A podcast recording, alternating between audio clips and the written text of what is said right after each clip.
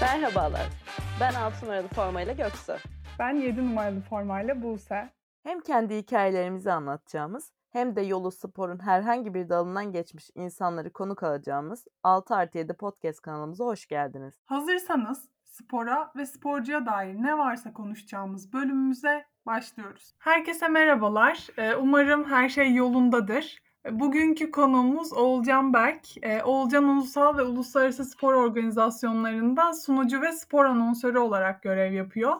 Bugün de aslında birlikte Oğulcan'ın başarılı yolculuğunu konuşacağız. Oğulcan hoş geldin. Nasılsın? Hoş buldum. İyiyim. Teşekkür ederim. Siz nasılsınız? Teşekkür ederim. Biz de iyiyiz. Her şey yolunda. Ee, davetimizi kabul ettiğin için, zaman ayırdığın için çok teşekkür ederiz. Ee, ben ilk sorumuzla sohbetimize yavaştan başlamak istiyorum. Bize biraz kendinden bahsedebilir misin? Öncelikle davet için ben teşekkür ediyorum. Ee, yani kısaca bahsetmem gerekirse çok erken yaşta bu işe başladığım için e, basketbol oynadığım dönemde altyapıdan çok erken yaşta basketbol anonsörlüğüyle başlamıştım Mersin'de. Altyapısında oynadığım Mersin Büyükşehir Belediyesi takımının A takım maçlarında anons yaparak başladım. Ondan sonrasında İstanbul'a gelip bu işi sürdürme hevesiyle İstanbul Aydın Üniversitesi'nde televizyon haberciliği ve programcılığı okudum. Üstüne yeni medya yüksek lisansı yaptım. Tabii bu sırada spor anonsörlüğü ve bir yandan da bir yerden sonra kurumsal taraftaki sunuculuk işlerime başlamıştım. O şekilde ilerledi ve günün sonunda Türkiye'de düzenlenen basketbol, voleybol, atletizm, bisiklet, işte şu an aklıma gelen kürek var spor olarak. Onların hı. ulusal, uluslararası organizasyonlarında, aynı zamanda federasyonların e, Türkiye'de düzenlediği organizasyonlarda, Türkiye Kupası, işte Cumhurbaşkanlığı Kupası, e, yerel yarışlar, işte maratonlar, bu tarz işlerde bir yandan da kurumsal firmaların basın toplantısı, lansman gibi, ödül töreni gibi işlerinde sunucu olarak hayatıma devam ediyorum. Peki e, basketbol geçmişin olduğunu söyledin. Senin için bu yolculuk nasıl başladı? Aileden gelen bir spor geçmişin var mıydı? Aileden gelen bir spor geçmişi yoktu. Ben öncesinde futbol oynamak istiyordum ilkokul zamanında. Ama futbolla alakalı çok bir e, yetenek anlamında yeterli olmayınca spora uzak kaldım. Ama sonrasında bizim sınıfımız tamamen 6. ve 7. 6 7 8'de basketbolcuyla doluydu. Uzun boylu, fiziği bu spora uygun ve yetenekli oyuncularla. Hem kadın hem erkek hatta sınıf arkadaşlarımdan bir tanesi de şu anda Fenerbahçe'de oynuyor. Aynı zamanda kadın milli takımının da oyuncusu Merve Aydın. Ee, onunla beraber okumuştuk biz ve hatta basketbola başlamam da Merve ile alakalı. Merve'yi sakatlamaya çalışan bir rakip takım sınıflar arası maçlarda. Öyle olunca hoca Merve'yi sakatlanmasın diye çıkartıp beni oyuna sokmuştu. Ben o şekilde o maçta birkaç sayı attıktan sonra dikkat çekip Mersin Büyükşehir Belediyesi'ne yönlendirilmiştim. Ee, aslında öyle başladı yani o- okulda sınıfta kendi aramızda oynaya, oynadığımız bir spor. Ee, bir anda bir şansla e, beni kulüp takımına işte kulüp takımında bir yerden sonra takım arkadaşımın babasıyla tanışıp babası çünkü A takımda da genel menajerdi. Beni bu işe başlatmaya zorlamasıyla aslında çok isteyerek başladığım bir iş değildi o dönem için. Çünkü Hı 15 hı. yaşındaydım. Lise 2'deydim ve bambaşka hayalim vardı bilgisayar mühendisi olmak gibi. Onların zoruyla, zorlamasıyla e, bu işe başlamış oldum ama ailede tabii böyle bir spor geçmişi yoktu ama sonrasında tabii çok desteklediler. Çünkü hem okulu, hem basketbolu hem de bu spor anonsörlüğü işini üçünü aynı anda götürmek zorunda kalmıştım. O dönem tabii ki destek oldular ama bir yerden sonra kendi kararımla bireyin e, onlardan bir tanesini silme taraftarına tarafına geçtim ve basketbolcu olma hayalini noktaladım çünkü e, olamayacağımı anlamıştım. Bu tarafta devam ederim diye düşündüm ve o şekilde başlamış oldum bu spor anonsörlüğü işine. Yine sporla değişen bir hayat daha diyebiliriz o zaman. Aynen öyle. Em, Hani derler ya hayal daha doğrusu olmanız gereken iş sizi bir şekilde bulur diye. Benimki de aslında öyle oldu. Sesimden dolayı zorla bu işe başlatılıp sonrasında içinde kaldığım dönemdeki yaşadığım şeylerle bu mesleği devam ettirmemi sağladı. Hı hı. Epey de erken başlamışsın aslında. Yani o lise dönemleri e, herkesin böyle kafasında soru işareti olan ne yapacağım geleceğe dair e, de- denildiği bir dönem. O yüzden daha o zamandan böyle e, az da olsa bir yolu belirlemem bilmiyorum. Bence kariyerin içinde çok önemli olmuştur yani. Ben o dönem için kendime çocuk işçi diyorum her defasında. Erken yaşta erken yaşta o işe başlattıkları için. Çünkü dediğim gibi hani basketbolcu olmak istesem bunu bir istekle e, yapardım. Ama ben bu hı. işi yapmak istemiyordum. Çünkü e, böyle binlerce kişiye, yüzlerce kişiye mikrofonla konuşmak bana çok korkutucu geliyordu. E, hatta bizim dönemimizde ben 94 doğumluyum, 29 yaşındayım. Andımız okunurdu e, ve hı. ben e, o andımız sırası her sınıfta herkes okuduktan sonra bir sonraki sınıfa geçerdi. Ben 9 yıl aynı okulda okudum ana sınıfı dahil. Bir kere bile okumadım. Her defasında sıra bana geldiği zamanki gün okula gitmedim. Öyle olunca hani mikrofon fobisi olan biri olarak e, bir yerden sonra zorla başlatılıp e, bu şekilde ilerleyen bir süreç yani. Peki bu anonsörlüğü nasıl keşfettin? Yani e, sokakta seni geçerken hadi sesin çok güzel gel dediler yoksa gerçekten hani böyle sokakta çocuklar top oynuyordu sen de arkalarından aa şu şöyle böyle diyerek bağırarak mı keşfedildin? Hiç öyle bir şey yapmıyordum. Dediğim gibi sadece basketbol oynuyordum ve takım arkadaşım, yakın olduğum takım arkadaşımın babası genel menajerdi. Eski MHK başkanıydı aynı zamanda basketbolda. Onun zorlamasıyla oldu. Benim hiç böyle aklıma anons yapmak ya da mikrofonla bir iş yapmak aklımın ucundan bile geçmiyordu. Tamamen senin sesin mikrofonik, sesin güzel, basketbolda biliyorsun. Gel anons yap. Tamamen Hmm. konuşma bu şekildeydi. E, hatta bir sene de erken başlatabilirdi ama kaçtım ben ondan bir şekilde. E, ama bir sonraki sene yakalanmış oldum daha fazla kaçamadan. Ya sen aslında dediğin gibi hem kurumsal markaların etkinliklerinde yer alıyorsun hem de spor organizasyonlarında görev yapıyorsun. E, peki tam olarak nedir aslında yaptığın iş ve bu rol için ne gibi eğitimler aldın? Şöyle spor anonsörlüğü için ilk başladığım e, taraf orası olduğu için ondan başlıyorum. Hiçbir eğitim almadım açıkçası. Çünkü 15 yaşında başladığım için o dönemde tek gayem e, lisemi bitirip e, iyi bir üniversitede bilgisayar mühendisliği okumaktı. O yüzden spor anonsörlüğü özelinde böyle bir eğitim yoktu. Hala da yok zaten. Ki ben bu işin eğitimle de yapılabileceğine inanmayan taraftayım. Her ne kadar son dönemde bu tarz adımlar e, atanlar olsa da bu iş öyle mikrofonu eline verip konuş- konuşturabileceğin, bu işi yaptırabileceğin bir iş değil. Çünkü spor anonsörlüğü sadece sporu bilmek değil, o mikrofonu bir şekilde doğru kullanmak. E, o da sesinin iyi olması değil. Yani sesin kesinlikle çok iyi olmalı diye bir e, zorunluluk yok. Tamamen hem spora hem e, sporun ruhuna e, bir şekilde hükmediyor olman lazım. Yani oraya hakim olman gerekiyor. E, çünkü maç içinde olabilecek herhangi bir anda hem kendi taraftarını hem rakip taraftarı bir şekilde yönlendirebileceğin bir iş. E, bunu da doğru şartlarda yapman gerekiyor herhangi bir e, kargaşa çıkmaması adına.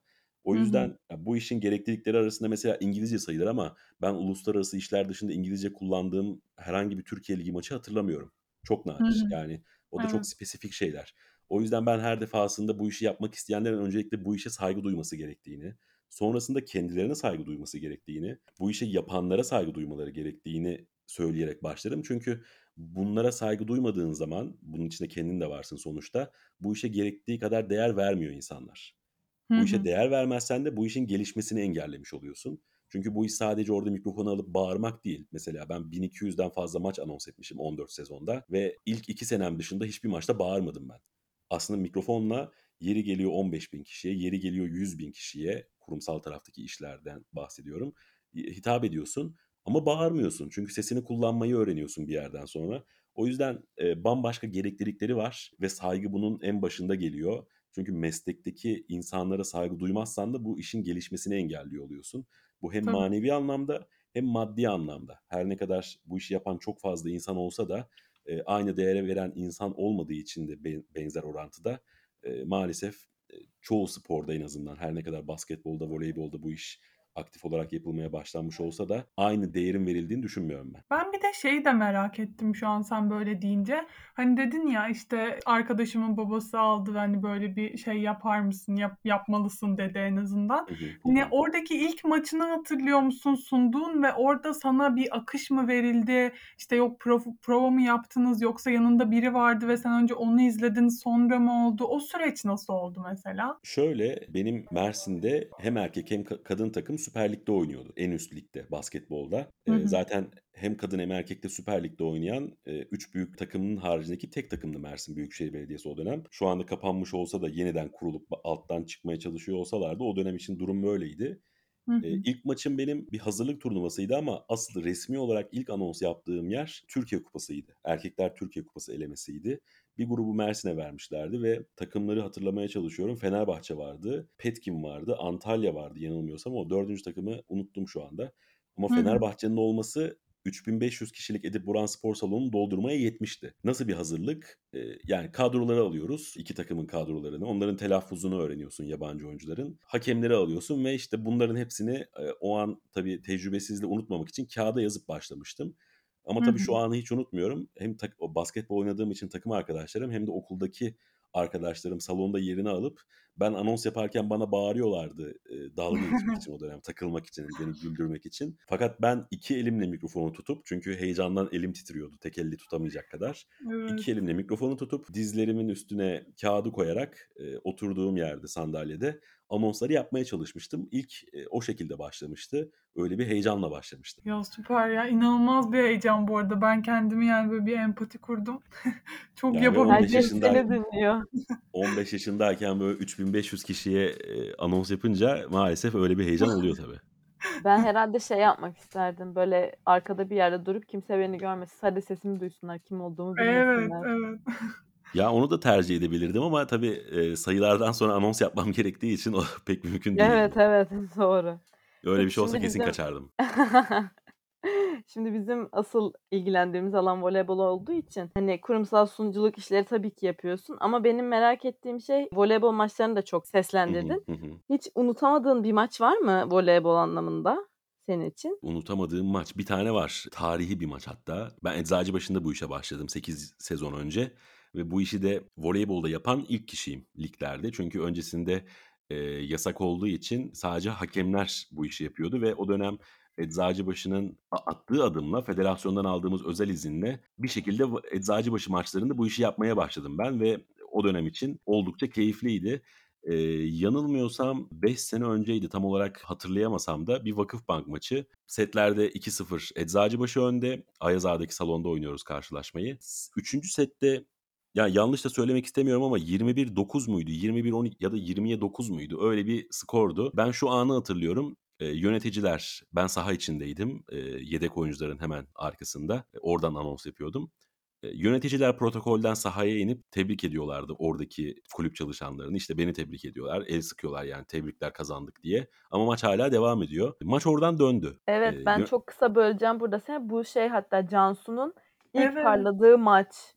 E, Evet. Cansu bizim İzmirli olduğu için hani bizim altyapımız hep beraber geçti. O da vakıfa gittikten sonra o maçta hani onun da o dönüm noktasıydı. Yani Ben o maçı çok net hatırlıyorum. 20'ye 9'du sanırım. Tam olarak hatırlayamıyorum hala. Bir yandan baksam mı diye de düşünüyorum ama yani o maç benim için unutulmaz bir maçtı. Çünkü kutlamaya başlamıştık ya. Yani ben diyorum ya 1200 tane e, maç anons ettim. E, ama en çok içinde bir de tamamen basketbol var civarında. Sanırım 200 ta- ta- e, civarında sadece voleybol maçı vardır. Ama o maç benim için unutulmaz çünkü gerçekten hiçbir şey yapamadık o dakikadan sonra. Seyirciyi harekete geçirmeye çalışıyorum ama olmuyor. Çünkü voleybolda da taraftar bir anda yer değiştirebiliyor. O yüzden en unutamadığım maç odur. Yani kesinlikle ve değişecek gibi de durmuyor. Onun gibisi olmayacak bence. Peki bir favori sporcun var mı? Favori sporcum e, tabii daha çok kadınlar tarafında çalıştığım için e, orada bence söyleyebileceğim 2-3 isim saysam bir tanesi Maya Ognjanović'tir kesin. Gerçekten hem harika bir insan, e, çok fazla her ne kadar sohbetimiz vesaire olmasa da her gördüğünde gelip konuşan ama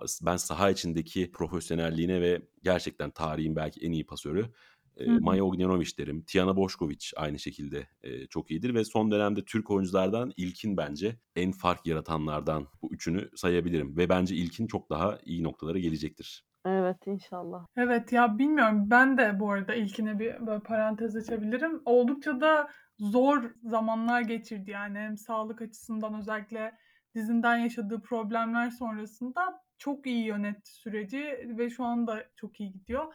Umarım e, önümüzdeki yıllarda da milli takımın as oyuncularından biri olmaya devam eder zaten. Özellikle son dönemde çok e, ilgi arttı yani voleybol salonları, tüm maçlar aslında böyle biletler yok satıyor taraftarlar da çok heyecanlı bir şekilde takip ediyor bu maçları ve sen de aslında o heyecana heyecan katan isimlerden birisin salon içerisinde. Peki sen bu maçları anlatırken neler hissediyorsun? O heyecanı nasıl yönetiyorsun? E, oradaki duyguların nasıl? Biraz onlardan bahsedebilir misin? Ya sanıyorum ki Eczacıbaşı özelinde konuşursak bunu e, genellikle playoff ve büyük maçlarda, ho- e, hoş normal sezondaki büyük maçlarda da belki o atmosfer olmuyor. Çünkü playoff'a kadar ne kadar ka- maç kazanırsan kazan, playoff'taki maçları kazanamadığın sürece kupa gelmiyor sonuç olarak. E, ama ben bunu sadece hani büyük maçlar, tansiyonu yüksek maçlar ve aynı zamanda milli takım olarak düşüneceğim. Yani o, o anda tamamen bir kere e, şöyle bir kural vardır her zaman ki çalışanlar bilir. Kural olarak söylemeyeyim ama e, kural demeyeyim en azından. Kimsenin karışmasını istemem. Çünkü bir ritim olduğuna inanırım bizim yaptığımız işin ve ben taraftarı bir yerden alıp bir yere götürmeye çalışırım. O bir A noktasından B noktası da eee, taraftarın yavaş başlayıp en yüksek seviyesine ulaştığı ve o noktada sıkılmadan, yorulmadan, eee, maçı izlerken keyif alabilecekleri bir noktaya götürmek oluyor genelde. O yüzden yavaş bir tempoyla başlayıp onları çok yormadan, işte, tempo yaptırarak bir yerden sonra onları daha fazla işin içine sokarak yaptırdığım için 1'incisi hiçbir şekilde karışılmasını istemem. Hem bana hem DJ'ye çünkü ikisini birlikte götürüyoruz. Genelde hı. DJ'de benim bir şekilde, belli noktalarda müdahale ettiğim, beraber çalıştığımız bir arkadaşımız oluyor. Öyle olunca hislerimden ilk bir tanesi bu oluyor. Çünkü, işime karışılması benim oradaki bir ritmimi bozuyor. "Ya, şunu mu yapsak?" dedikleri anda benim bütün o ana kadar getirdiğim her şey yok olmuş oluyor. Heyecan bambaşka seviyede oluyor çünkü belli noktalarda taraftara "Hadi döndürelim bu seti." dediğin zamanki o arkandaki böyle sanki 12.000 kişi seninle birlikte "Hadi döndürelim."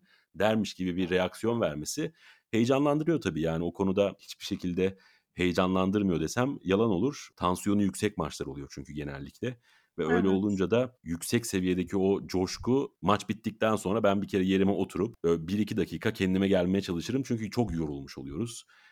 O an anlıyorsun yorgunluğunu. Maç esnasında anlamıyorsun ama, bir bilmiyorum belki bir maçta yapmam gerekir. Akıllı saatte belki kaç kalori yaktığımı, eee, nabız atı na nabzımın ne kadar yükseldiğini, ne kadar düştüğünü, eee, ölçmek gerekir. Öyle bir şey yaparsam belki seneye millî takım maçlarında o bilgileri de paylaşır, belki bir daha gelirim yanınıza. Seve seve. Genellikle hisler, eee, bu noktada. Eee, coşkuyu en üst seviyede tutmak tutmak için, eee, nabzımın yüksek olduğu ve bolca terlediğimiz, heyecanı yansıtabildiğim bir iş olduğu için, eee, hislerim bu şekilde oluyor genellikle. Peki sence bu mesleğin kolay ve zor yanları neler? Aaa, kolay yanı hiç düşünmemiştim kolay yanı ne diye. Ko e en kolay yanı sanıyorum ki sandalyeye gelip oturana kadar yani çalışacağın yere ot oturacağın yere kadarki andır. Çünkü kolay bir iş olduğunu düşünmüyorum. Her ne kadar dışarıdan sadece, işte, oturup, eee, anons yapıyorsun gibi gözükse de o oturduktan sonra yaşadığın şeyler, hiçbir şekilde o masadan kalkamaman, maça tamamen odaklanmış olman, eee, kafaca yoruyor, eee, sesini yoruyor, fiziken zaten yormuş oluyor.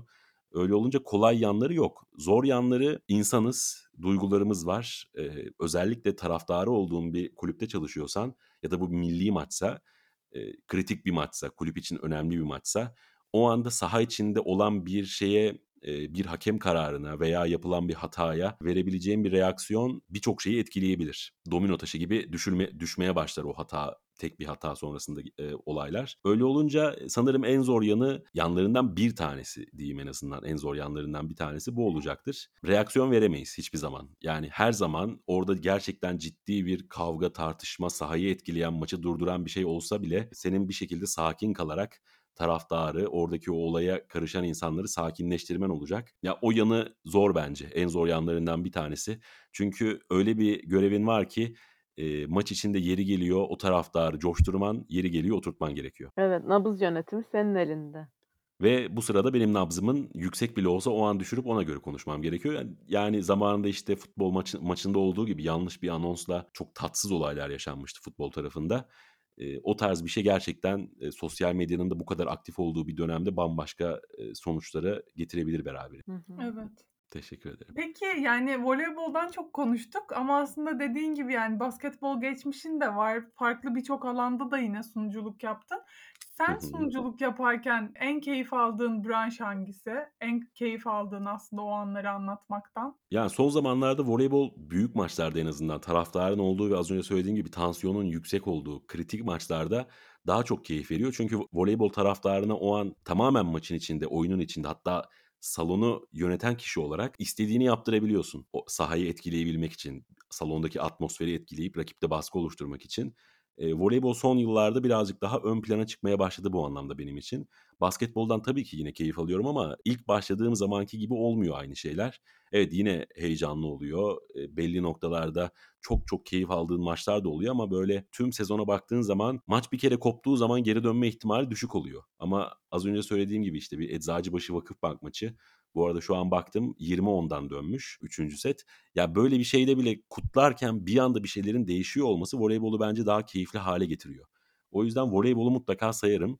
Eee, ama onun dışında son 3 yıldır, eee, bisiklet tarafında da iş yapıyorum ve bisiklette o Eurosport'ta yıllardır izlediğim, işte, şu anda da devam eden Tour de France gibi, işte, İtalya turu gibi, Hı hı. İspanya bisiklet turu gibi yarışlardaki o bilgiler, eee, belki benim de çalışma şeklimi değiştirip bir bisiklet organizasyonu yapıldığı zaman o şekilde çalışmamı sağlamıştı ve 3 yıldır dağ bisikleti tarafında Sakarya'daki organizasyonlarda öyle bir hazırlık yaptım ki böyle 2 ay süren katılımcıların tabii belli olduğu süreçte ama mesela İspanya'daki bir tane bisikletçinin aynı zamanda işte meyve bahçelerinin olduğu ve yıllık işte şu kadar 100 bin ton elma, şu kadar bin ton işte başka bir şey ürettiğini öğrenecek kadar araştırmaya girdim ve bisiklet o anlamda anlatması keyifli bir spor dalı bence.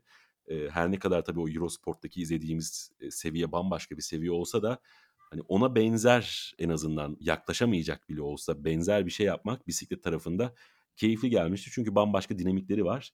Bir de bir buçuk ay önce bir kürek yarışı anlatmıştım e, Haliç'te. E, Hı hı. yaklaşık 8 saat canlı yayın yapmıştık hiç durmaksızın. Oo. Kürek de o anlamda çok çok böyle gerçekten keyifli bir spormuş. O açıdan umuyorum ki oradaki e, yarışmalar da daha çok artar da bir şekilde içinde olup e, anlatma imkanı bulabilirim. Peki mesela gençlere, senin yolundan gidecek arkadaşlara ne tür tavsiyeler verirsin? Yani açıkçası e, bunu e, önceki sorulardan bir tanesinde içinde bahsetmiştim. Birincisi saygı duymaları gerekiyor bu işe. E, kendilerine ve bu işi yapanlara. Bu bence ilk kural olmalı. E, ve bu işi geliştirmek için uğraşmaları gerekiyor. Çünkü sadece e, yaptım, anons yaptım, bitti diye bir iş değil. Tabii anonsun dışında takip etmeleri gerekiyor. Çünkü güncel şeylerle bir şekilde harmanlayabileceğim bir spor haline geldi. Voleybol üzerinde konuşursam spor anonsörlüğünde. Bunları söyleyebilirim. Yani, üniversite hayatları mutlaka önemlidir. Şimdi bu alanda yapılabilecek bir üniversite bölümü olmadığı için öyle bir yönlendirme yapmak mümkün değil. Ama e, sadece üniversiteyle de olmayacağını görmüş biri olarak e, çünkü ben her ne kadar işi yapıyor olarak başlasam da iletişim fakültesinin böyle her anlamda insanlara bir şey kattığını düşünmüyorum. Çünkü bu eminim ki her bölümde böyledir ve bir şekilde kendisini geliştirmesi gerekiyor. Bu bu işte o işlerden bir tanesi e, ki kurumsal taraftaki işlerde özellikle bu çok daha önemli. Kişisel gelişim bence en kritiği. İngilizce bilsinler e, ama bu bir zorunluluk değil bilmesen de yapabiliyorsun ki bu işi yapanların %80'i 85'i e, zaten İngilizce bilmiyor. Onu en azından sektörden bir kişi olarak söyleyebilirim. Yani en başta saygı geliyor bence. Saygı duyduğun zaman birçok şeyi beraberinde getirip sonuca ulaşabiliyorsun. Tavsiyeler bunlar olur bence. Yani şöyle diyebilir miyiz mesela bu iş saygı duyacak, sahiplenecek. Hani gerçekten meslek haline getirebilmesi için mesela kendini geliştirmek adına bir diksiyon dersi almak Kesinlikle. bir Ya fayda onlar sağlar mı? ya mutlaka katkısı olur. Ben okulda aldığım e, diksiyon dersinin dışında mesela 2017 yılında seslendirme ve dublaj eğitimi aldım. Hı hı. ama bunu seslendirmeyi yapmak için aldım tabii ki. Yani yapar mıyım acaba diye. Ama bir yandan da kişisel gelişim için aldım. Çünkü orada bambaşka bir ortama girip stüdyoda işte stüdyo dersleriyle beraber aldığım eğitim bambaşka bir noktaya getirdi. Aslında o kişisel gelişim dediğim noktalar birazcık da onlardı.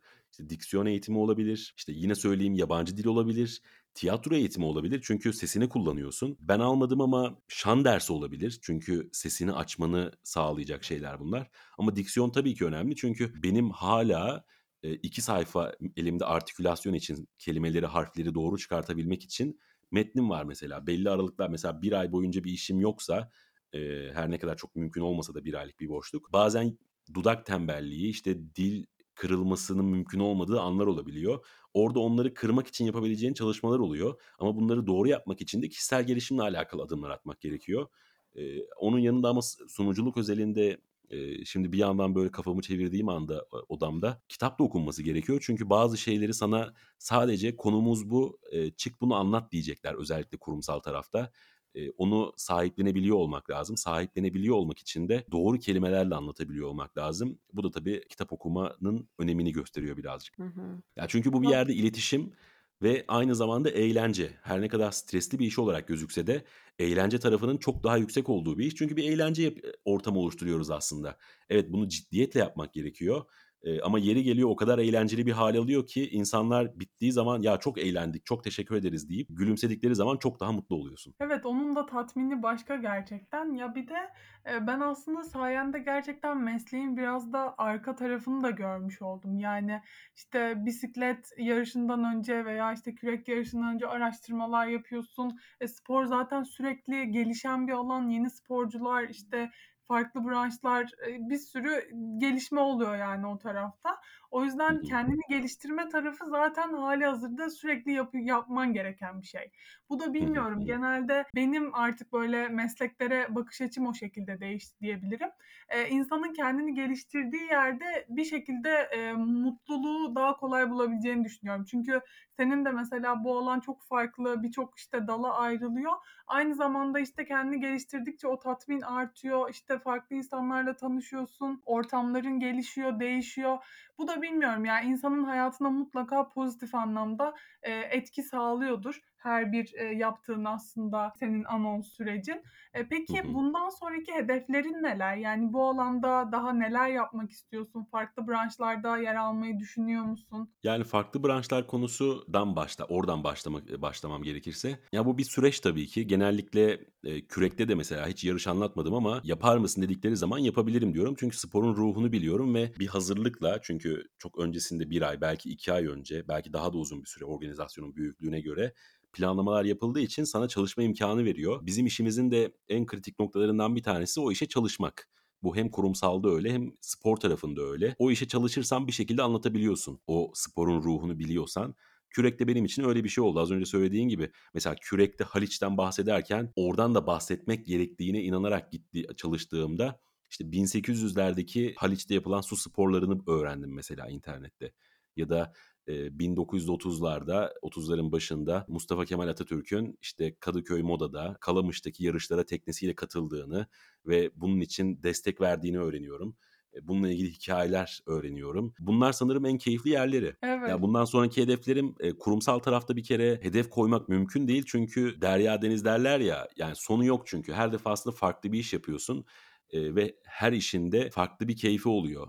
Aynı şirketle, eee, her yıl 10 farklı iş yapabiliyorsun ve her birinin konusu bambaşka oluyor.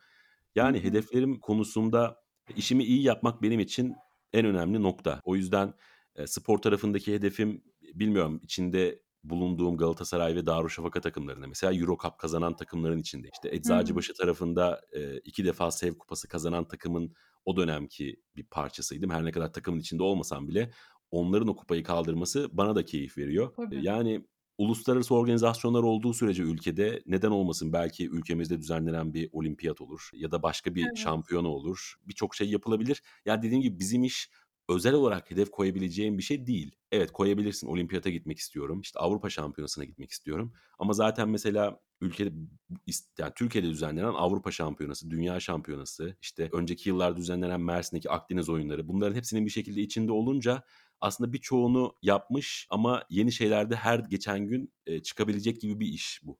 Tamamen bir hedef koyup o hedefe ulaştıktan sonra biten bir iş değil.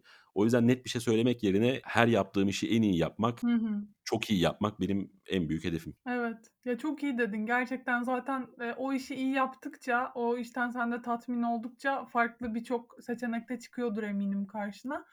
Bilmiyorum ya, ben çok eee, böyle monoton olmayışı, sürekli farklı bir, atmosferde olmak, farklı insan gruplarına hitap etmek çok keyifli duyuldu yani. O yüzden, arka planını da öğrenmiş olduk bu mesleğin. Ya, eee, hep eğlenceli gözüküyor. Belki stres kısmını yansıtmamış olsam da, eee, birazcık stresin de olduğunu bahsedebilmişimdir. Yok, o kesin zaten. Yani konuşabilmek, o kadar insanın önünde, sesinin titrememesi, bunu zaten hiç bilmiyorum, herkes için bence oldukça korkutucu bir tarafı da var yani. Keyifli ama yani günün sonunda eğlenebiliyoruz bittikten Evet, sonra. evet. Evet, podcast'imizin 1. kısmını bitirdik.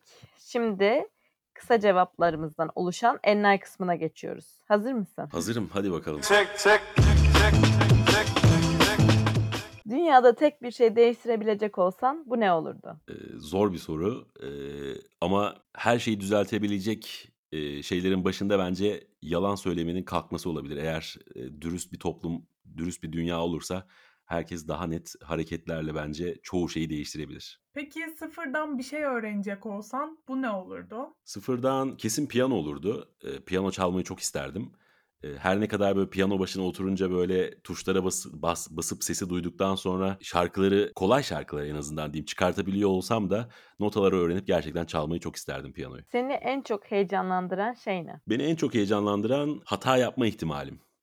Bu korkutucu bir şey gibi geliyor ama aslında benim keyif aldığım bir şey. Kötü anlamda söylemiyorum bunu. Hem o heyecanı hem de etrafımdaki insanların hata olmasın diyeki gerginlik ortamı e, beni heyecanlandırıyor. Bu bilmiyorum. Bunu böyle söyleyince size nasıl gözüküyor ama hata yapma ihtimalimin olduğu noktada o işten bir şekilde doğru yönde çıkmak beni heyecanlandıran şeylerden bir tanesi. Ya çok garip bir cevap ama yani böyle anlatınca, açıklayınca da o heyecanı hissettim yani gerçekten. Bilmiyorum hayatta hissettiren de bir şey herhalde o seni. Yani kesinlikle yani bu genelde tabii her işte oluyor ama böyle saniyesinin belli olduğu e, işlerde yer alıp tek bir şey yanlış söylediğin zaman hem sen hem de seninle birlikte seni oraya götüren firmaların etkilenebileceğini bildiğim bir noktada en basiti isim mesela aman şu kişinin iş, ismini doğru söyleyin işte doçent doktor bilmem kim işte profesör doktor bilmem aman oraya eksik Evet. söylemeyin denmesi ve bunun böyle artık kimlerle daha önce çalışıldıysa, tecrübe edildiyse böyle 10 kere, 15 kere söylenmesi ve ben o öyle ortamlarda genellikle böyle takılmayı da çok severim. Doçente mesela profesör müydü pardon falan ya da ne bileyim yardımcı doçent miydi diye böyle gerginleştirip o beni keyif veriyor, heyecanlandırıyor. Peki tek bir şehir seçecek olsan hangi şehri seçerdin?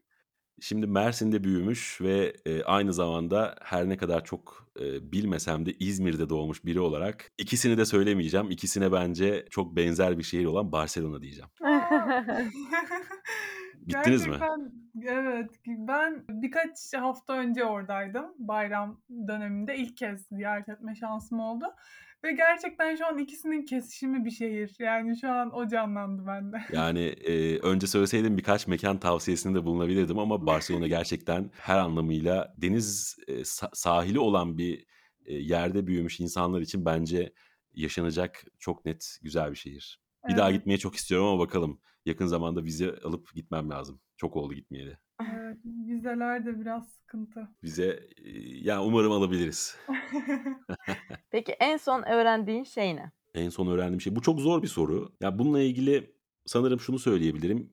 Ee, yukarıda çok kısa söyledim. Hırs pek bir pek iyi bir şey değil Ee, ve en iyi olmak için değil de yaptığınız işte en iyi olmak daha kıymetli ve önemli. O yüzden en son öğrendiğim şey, tecrübe ettiğim şeylerden bir tanesi de bu oldu. Hem kendi adıma hem başkalarında gördüğüm. Hırslı olmaktansa işinizde iyi olmak bence en iyi olmaktan daha değerli. Peki en sevdiğin restoran türü veya yemek türü nedir? İ- İki farklı cevap vereceğim. İkisi yani ikisine de cevap vereceğim ama ikisi de birbirinden farklı. Restoran olarak söylersem kesinlikle İtalyan. Çünkü hı. İtalyan restoranlarında e, arkadaşlarınla, sevdiğin insanlarla bir arada olmak çünkü direkt aklına geliyor. İşte pizza, e, makarna, şarap. Tam bir sohbet ortamı. O yüzden İtalyan restoranlarının hem yemeklerini hem o ortamı hem de ortamdaki o sıcaklığı seviyorum.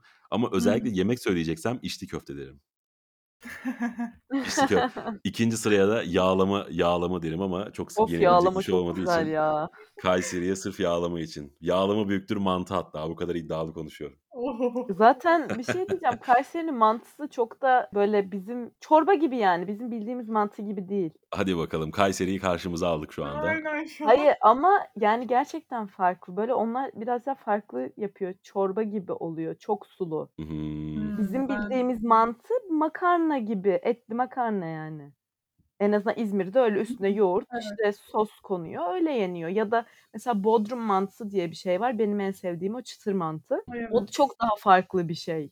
Hani mantının da bu şehirden şehire değişiyor. Yani bir de cevizli mantı vardı sanırım. O da Sinop'a özgüydü Evet, ama ben evet. yani ikisini de yemiştim Kayseri'de ama yağlama sonuna kadar yani. Yağlama çok iyi. Yağlama İzmir'de bu arada çok güzel yapan bir yer var yağlamayı. İzmir'e, eee, doğduğum yere gelirsem o zaman götürüyorsunuz beni. Evet, tabii Tamam, ki. anlaştık. Aldığın en garip iltifat ne? Bu tabii ki sesimle alakalı ama, Evet, eee, ben de bunu iltifat gibi ya biraz düşününce iltifat gibi gelen ama ilk anda kafa karıştıran bir şey ve birkaç kere sö duydum bunu. Şöyle bir soru aldım. "Kendi sesiniz mi bu?" Hayır, dublör kullanıyorum. Yani, eee, mikrofonda konuşurken başka bir ses tonuyla konuştuğumu düşünüyor. Ben de her defasında "Şu an ne duyuyorsun? Eee, aynı ses mi?" diyorum. "A, evet aynı. O zaman benim sesim." diye cevap veriyorum ama bunu herhalde bir 10 kere falan duymuşumdur. Kendi mikrofondaki kendi sesiniz mi? Kendi sesinizi mi kullanıyorsunuz gibi sorular. Tabii bunu iltifat olarak alıyorum. Çünkü Evet. şaşırdığına göre güzeldir diye düşünüyorum. Ya sö- söylemek istediği şey güzeldir diye düşünüyorum. Evet evet yani kesinlikle çok güzel bence de ya ses tonun. Diğer sorumuz zaman senin için en yavaş nerede geçiyor? Bunda iki şey söyleyeyim. Bir tanesi keyif aldığım şey. Vapurda adalara giderken ya da Kadıköy'e giderken Beşiktaş'tan yavaş geçiyor ve o yavaş geçmesi çok keyifli. İkinci söyleyeceğim de işlerde genellikle başlangıç saatinin yaklaşmaması. Asla gelmez. O bir saat varsa bir saat geçmez asla. Bir bakarsın yarım saat gibi geçmiştir ama 10 dakika geçmiştir henüz. Ee, Evet. En yavaş geçtiği yerler burası. Ama deniz insanı olduğum için e, vapurda vapur yolculuğunda hiç bitmesini istiyorum. Ve öyle de oluyor. Senin için en kötü yiyecek kombinasyonu ne? Pilav ve ketçap. Direkt evet yani. bence de kötü. Ya bu nasıl e, bu nasıl bir çiledir? Bu nasıl bir e, zulümdür pilava bilmiyorum ama ayrı daha güzeller. Evet, Evet. kesinlikle katılıyorum. Sizinkini merak ettim. Sizinki ne peki? Burada ben sormuş olayım konsepti değiştirip bu soru özelinde. Ya ben şuna cevap vereceğim. Bu soruya benim cevabım. Ben Nutella ve peynir yiyenleri ben anlamıyorum. Onun Yani e, bir tık birleşmiyor üstü bende. onun bir tık üstü e, tereyağıyla Nutella. Yani kötü. Çok kötü. Sporcular yiyor genelde artık nasıl bir enerji veriyorsa tereyağı Nutella. Yani tereyağı Nutella bana yine mantıklı geldi ya. Nasılsa Nutella'nın içinde de yağ var. Aynen hani o çok şey olmadı yani. Benim için en kötü bilemedim ya. Ama yani pilav kadar- ketçap olabilir ya gerçekten. Ya öyle şeyleri ya çok karıştırmayı sevmiyorum. Yani pilavsa üstüne yoğurt koyarım maksimum o kadar. İşte makarnaysa ketçap koyarım falan gibi böyle şey çok net şeyler benim. Ben zaten farklı tatlara da çok aç- açık biri değilim. O yüzden. Ee, peki duymayı en sevdiğin kelime nedir? Her ne kadar insanlarda e, trip atıyor algısı yaratsa da pekala bence çok güzel bir kelimedir. Hmm. Tamam demeyi sevmem me- mesela ben ama pekala e, oldukça kibar ve zarif geliyor. Tamam çünkü Evet. böyle dövermiş gibi işte. Bunu yaptın mı, e, yapacak mısın? Tamam, yapacağım hani. E, yeter artık dermiş gibi oluyor. O yüzden pekala bence güzel. Peki de güzel. Evet. Peki son sorumuz geliyor. Yüzünü her zaman gülümseten şey nedir? Bunu da e, direkt en sevdiğim kelime pekala'yı e, söyleyen insanlar diyormuşum direkt. yani gülümseyen insanları severim. İçtense e, her zaman gülümsetir. Hani keyif aldığın insanlarla zaman geçirmek gibi klişedense evet onlarla da güzel zaman geçirmek hep mutlu eder, gülümsetir ama e, gülüşü içten olan insan e, kesinlikle gülümsetir. Çok düşü çok düşündürücü bir cevap mı oldu yine? Bu sıralar e, millette çok ihtiyacımız var gülümseyen insana ama bulmak çok da kolay değil. O Evet. zaman e, gülümsemeyen insanlardan uzaklaşmak lazım. Evet, kesinlikle Katılıyorum öyle. evet. Kesinlikle. Ayırmak lazım. Başka türlü olacak gibi değil çünkü. Evet, bu soruyla birlikte yavaş yavaş e, bölümümüzün de sonuna geliyoruz. Oğulcan çok teşekkür ederiz değerli vaktini ayırdığın için. Gerçekten bizim için çok e, verimli ve faydalı bir sohbet oldu. Hem seni yakından tanımış olduk hem mesleğini yakından öğrenmiş olduk. E, seni zaten önümüzdeki dönem yine sık sık e, ekranlarda göreceğimizi düşünüyoruz. Tekrar çok teşekkür ederiz. Ben teşekkür ederim davet ettiğiniz için. Çok teşekkür ediyorum. Kendine iyi bak. Çok sağ olun. Siz de dikkat edin. Görüşürüz, hoşça kal. Görüşürüz.